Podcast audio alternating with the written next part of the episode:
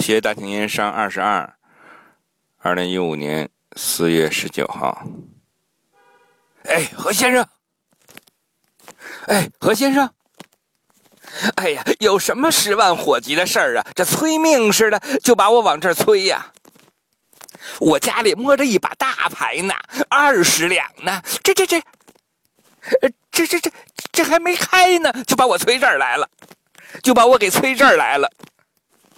老马，哎，老马，怎么啦？怎么啦？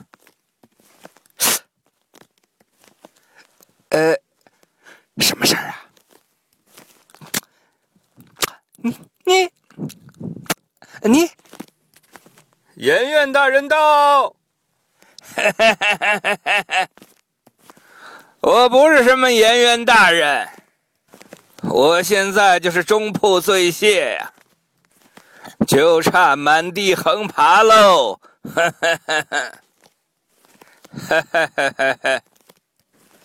这鸡丝都2天了，居然没有一个来向我阿某道喜的，就连卢大人都没来。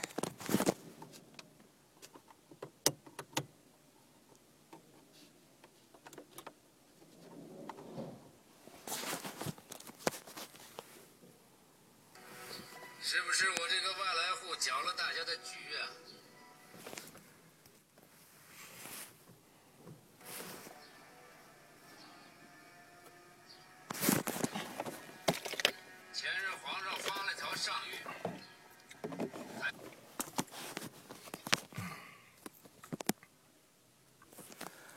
前日皇上发了条上谕，还是眷书，大家心里都清楚。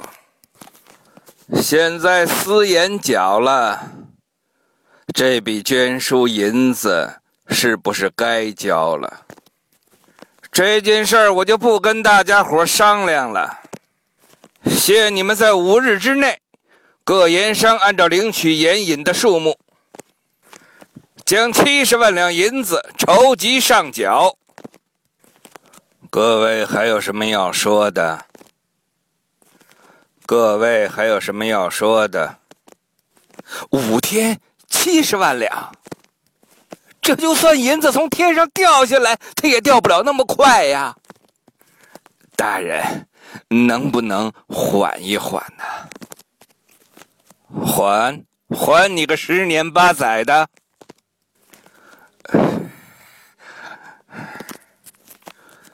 阿大人奉旨行事，我们理应照办。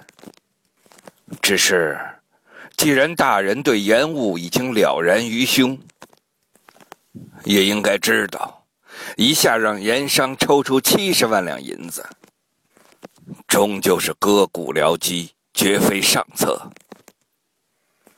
终究是割骨疗疾，绝非上策。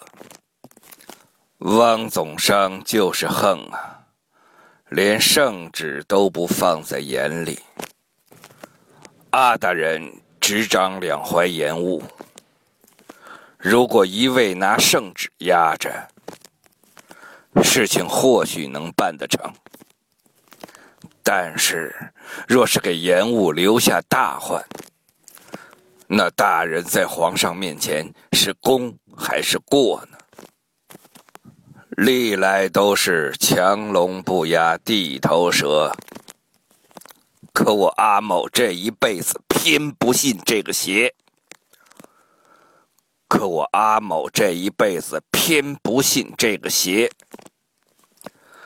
大人上任以来，盐商从未推诿，只是一心效力。但谁也不敢说自己家里就有几十万两银子埋在地下。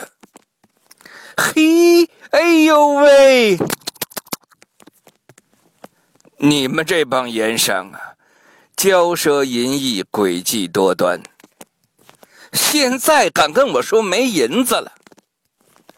这么些年来，你们黑白勾结，互相通吃，官盐的钱你们没少挣，私盐的钱你们也没少拿呀。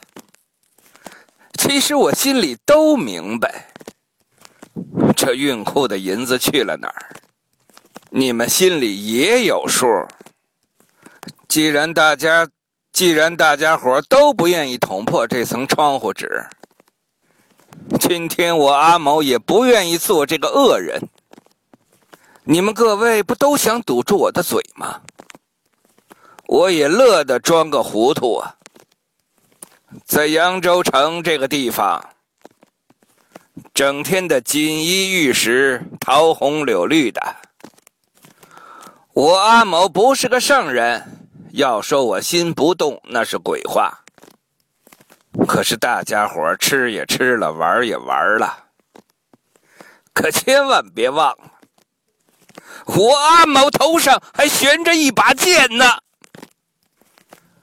谁要是对我阿毛不义呀，那就休怪我无情。阿大人欺人太甚了吧？难道您就是靠着巧取豪夺、雁过拔毛的本事，忠义两全的吗？你真想抗旨不成？我汪某就是个商人，我汪某就是个商人，轮不着我抗旨，轮不着我抗旨。汪老板，刚才阿大人的肺腑之言，如果大家依然不领情，那恐怕就不止捐书一项了。如果圣上追究下来，那运库的亏空就真的要好好查一查了。哎，各位总商，刚才阿大人说的话相当透彻，在下也是久居扬州，对各位的家当还是略有耳闻的。70万两捐书对各位来说还是不难凑齐吧？呵，你这话说得轻巧，这是奶妈打孩子，你是不嫌心疼啊你？好好说话，好好说话。我怎么好好说话呀？在这个衙门面前，我们盐商算个鸟啊，谁都可以抓过来薅一把毛。我告诉你，老子的银子也不是从天上掉下来的。烦了，跟谁老子的啊？别忘了，这批银子是军饷，军饷延误，军心一乱，我和各位脑袋都得搬家。哎，我说说，是银子要紧，还是你这颗脑袋要紧？大人，我们盐商家里是有些银子，可也不能这么轰雷打闪的往外搬呢。再这么下去，小人就该卖房子卖地了。鲍总商临来之前还说跟人赌牌，小推一手牌就20两银子。这才半个时辰就开始哭穷了。照你这么说，老鲍是真没银子了。鲍家在南河下，您喜欢什么物件您随便搬，您喜欢宅子喜欢物件您随便搬。这可是你说的，鲍总商。你鲍总商急公好义，毁家纾难，本官佩服。原来这70万两银子是均摊的，可现在咱们这么定吧，就由你鲍总商承担一半，35万两银子。何先生，明天一早就去鲍家拿房契取银子。这狗急了还跳墙呢，以前那些烂肉账我还是知道的，大不了鱼死网破。